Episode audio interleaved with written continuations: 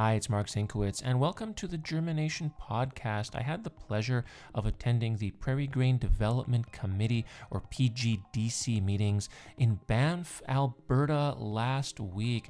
It was a great meeting, lots on the agenda, and I caught up with several guests, including Alberta Wheat and Alberta Barley General Manager Tom Steve.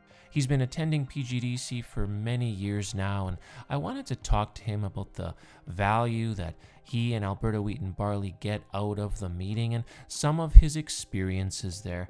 Enjoy our chat.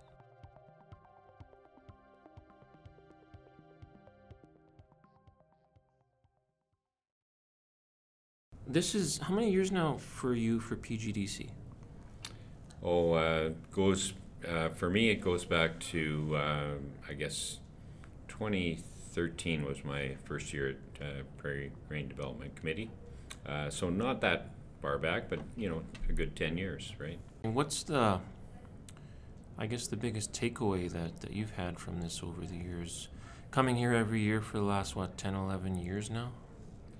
You know, I think uh, when you're first exposed to this uh, process, um, it's a bit of a discovery because um, I don't believe that uh, it's well known in uh, industry circles or in farmer uh, circles how varieties come to market, uh, especially on the cereal side, uh, wheat and barley, which uh, I am involved directly in, um, which are largely developed through uh, public breeding programs. But um, I think if you ask the average farmer, where do your new varieties come from? They would probably say from my local ag retailer, from my local seed grower, or from my local seed cleaning plant. And maybe not uh, giving a lot of thought to where those varieties actually come from in the first place. It's like uh, when you ask a lot of consumers where the food comes from, and they say, well, it comes from the grocery store. It, yeah, it comes from the grocery store, but there's a lot of things that happen before that. And, and that, I guess, sums up PGDC is like this is kind of where everything sort of begins in terms of you know a line going from being just a line to becoming an actual variety with a name to then becoming a crop that growers actually plant and that then goes to the consumer and i guess this is kind of the the start of it all and but it, it always surprises me that pgdc doesn't maybe get as much media attention as it deserves do you do you find that as well Definitely, and um, you know, I think it's a function of, uh, you know, um, it's not an emerging issue uh, that is going to grab headlines.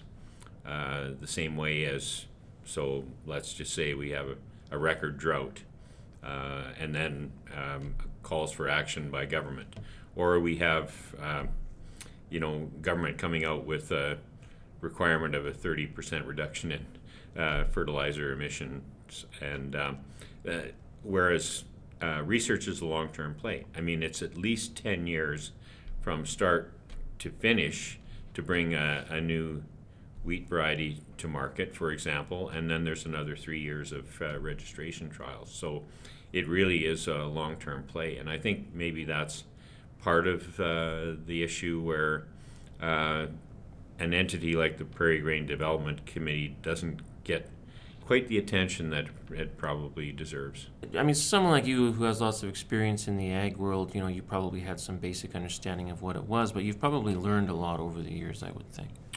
Yeah, for sure. Um, you know, when I was first exposed uh, to uh, PGDC, I was coming out of the private sector, um, and uh, the seed industry uh, was part of our business. I was with Viterra at the time and um, I was a, a, little bit mystified in uh, by the process uh, that uh, was in place. But uh, you know, as as time went on, um, I came to realize that um, you know there's an entity here that is responsible for uh, approving lines based on uh, quality, disease, and agronomy, and um, that it's a sound process. It's scientifically based, and um, it's where the majority of our new varieties come from.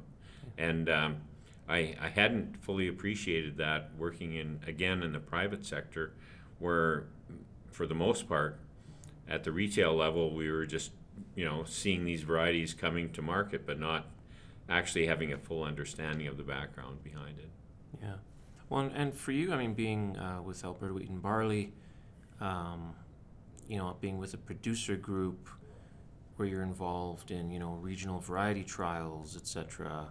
And, and this is kind of the start of those varieties that make it to those trials that then go into growers' fields. And so, in, in your position being with the producer group, I mean, you guys are heavily invested in what happens here.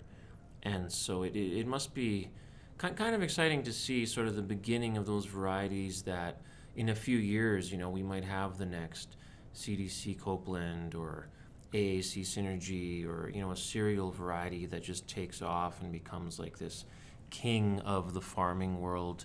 And, and so for, for you to be able to take back this information to your producer group and say, hey, here's what happened this year at PGDC, that must, that must be really exciting for, for the people that you deal with on a daily basis.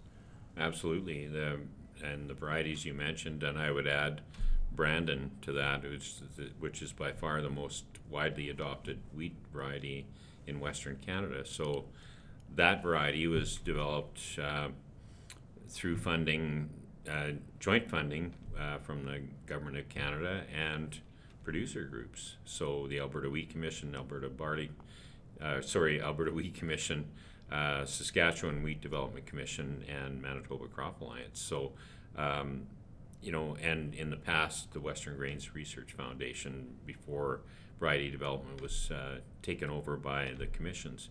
So, producer dollars have significantly impacted the varieties that are on the market today. And um, that, I, I, think, is something that is not uh, always fully recognized because you know, it's it's kind of happens in the background, and uh, so we we fund uh, new variety development through core breeding agreements with Ag Canada and the universities. Um, that's the commissions, and we also fund new variety development through the uh, wheat and barley clusters, which are in progress right now. We're waiting for approval for um, the next phase of uh, the wheat and barley clusters, as all clusters are. But there's a significant amount of producer investment in those. Before I let you go, a big theme today was the uh, the regulatory sphere and variety registration, and there's definitely a lot of meat on that bone. Um, that a lot more than what we can discuss in one little podcast episode. But in terms of regulatory, is there one one thing on your mind that, that you think would make things things easier in terms of uh, new wheat and barley varieties, innovation, things like that? Um, well, I, th- I think uh, one thing in the short term is that we need to deal with uh, the number of wheat classes that we have uh, because there are a number of classes that are uh, not widely grown, and so there's administration involved in that. And, and uh, also, uh, when you have a wheat class established, it sends a signal to the breeders that they should breed varieties for that class. So if it's not an active class that's in demand by our international customers, uh, we need to take a serious look at that. And we are moving more into a specification based marketing system. Uh, so, to some extent, the classes will have less emphasis. We do have major wheat classes CWRS and Canadian Western Amber Durum would be the two main wheat classes, but below that, I think there's a lot of discussion that needs to go on in terms of how many classes we actually need. Yeah, yeah, it's uh, a discussion for definitely another day, but I appreciate your time today, Tom, and good to chat with you, and we'll talk with you soon. Always great, Mark. Thanks.